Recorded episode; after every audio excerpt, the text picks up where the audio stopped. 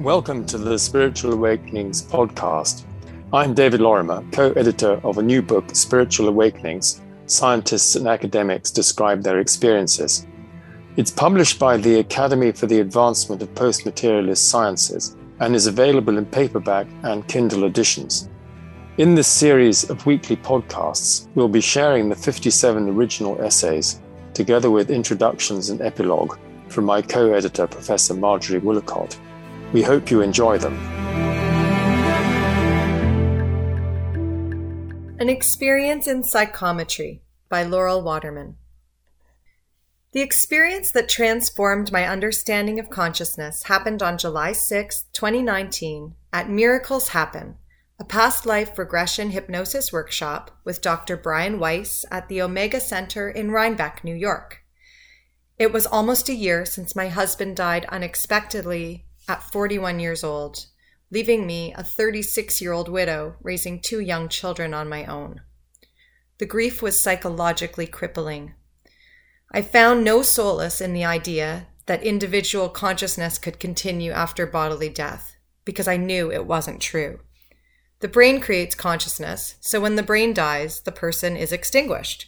That's what science says. But I let myself read books that entertain the possibility of life after death because they help me to feel better. I found Dr. Weiss's books on past life regression hypnosis and felt inspired to attend a workshop with him. I'd recently started hypnotherapy sessions in Toronto with Dr. Adam Crabtree, a co author of one of the foundational books in consciousness studies, Irreducible Mind, but I didn't know that at the time. Dr. Crabtree had led me into a few past life regressions in his office, and I saw some vivid scenes in my mind. I wanted to believe these were memories from past lives that prove reincarnation, but how could I know that they were not just my imagination? On the Saturday morning at the workshop, Dr. Weiss instructed us to partner with someone whom we did not know. I paired up with a woman one seat over named Becco, I knew only three things about Becco. She lived in Seattle, she looked ethnically Chinese and spoke with an accent, and she wasn't having any past life regression experiences. After each exercise, she'd sit up and say, I can't believe I fell asleep again. Dr. Weiss asked us to exchange objects with our partners, something we had owned for more than a month. I unclasped my earrings and placed them in her palm. She searched her bare wrists and empty pockets for an object before handing me her phone. I cradled it in my hands. Then Dr. Weiss led us into a relaxation and said, Let any information that would be helpful for the owner of the object in your hands to come to your mind. A scene took form. I saw Becco diving into an Olympic sized swimming pool. I saw Becco boarding a large passenger ship then I saw an elderly Chinese man in a wheelchair. A scene of a small, clean apartment formed around him. A sliding balcony door overlooked an ocean, and a young Chinese girl in a red party dress held a red balloon. I interpreted this as a small birthday party for the elderly man. Then I saw Becco crouched beside the man in the wheelchair, holding his wrinkled hand. An overwhelming emotion of gratitude flowed from him to her. The man said something in Mandarin or Cantonese. Then I saw Becco sitting on a balcony overlooking the ocean, cupping a mug of tea. Slowly return to the room, Dr. Weiss instructed. Share with your partner anything that you experienced. Becco didn't have much to share with me. I shrugged, took a deep breath, and said, Well, I saw some pretty specific scenes.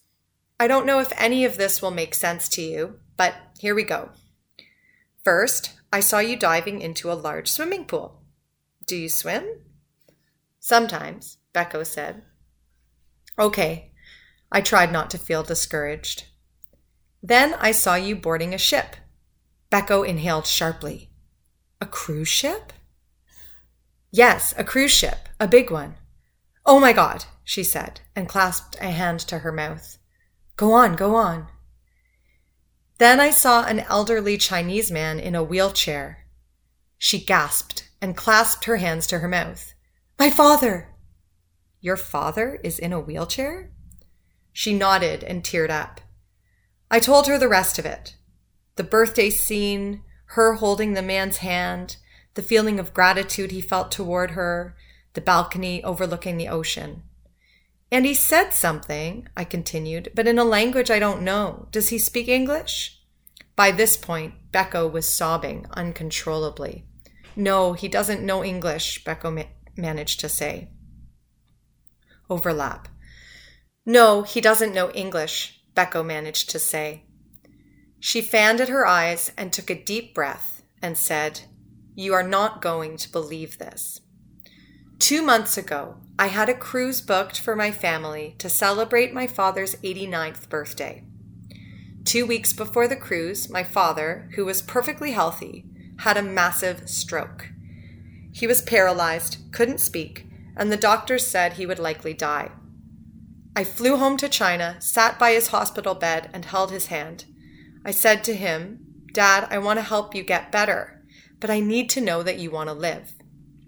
He nodded to me with his eyes. I contacted a Reiki master. He came and met my dad once and continued remote healing on him. In one month, against everything the doctors said, my father recovered to the point where he can speak, sit in a wheelchair, and move one arm. And it is my greatest dream that he will be well enough so that I can take him on a cruise for his 90th birthday. Becco believed my visions were confirmation that this would happen. Now, I do not know if Becco's dream and my visions came true or not. I was preoccupied with the significance of this experience. Where did these scenes come to me from? How could I imagine a series of scenes that were so specific to emotionally charged recent events in Becco's life? The cruise ship, the elderly man, the stroke, the gratitude for her helping with his recovery, the wheelchair. This was beyond coincidence. This was validation. I know that I knew nothing about Becco. I know that I had my eyes closed and these scenes came to me from somewhere.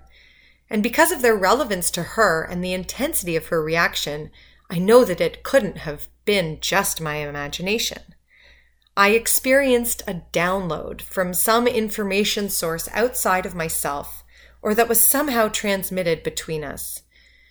This experience doesn't prove life after death, and it doesn't prove psychic accuracy, but it convinced me that my consciousness is connected to something beyond myself. Following this experience, I tumbled down the rabbit hole of consciousness studies research. The recent illuminating academic and scientific work in consciousness, combined with my experience in psychometry, inspired me to change the focus of my work in education. After 13 years as a lecturer of narrative nonfiction writing at the University of Toronto, I decided to return to research and pursue a PhD in curriculum and pedagogy at the Ontario Institute for Studies in Education. My research asks how can we integrate consciousness studies into education? The education system seems so deeply entrenched in the scientific materialist paradigm that the concept of consciousness is not included in curriculum or even part of the academic discourse in education. I think that young people should learn the truth about consciousness as we currently understand it, not some censored version with the most up to date, curious, wonderful, inexplicable, and hopeful parts cut out. I want to help shift the paradigm for consciousness in the education system. Imagine how that might change our world. Thanks so much for downloading the Spiritual Awakenings podcast. Do join us for the next episode.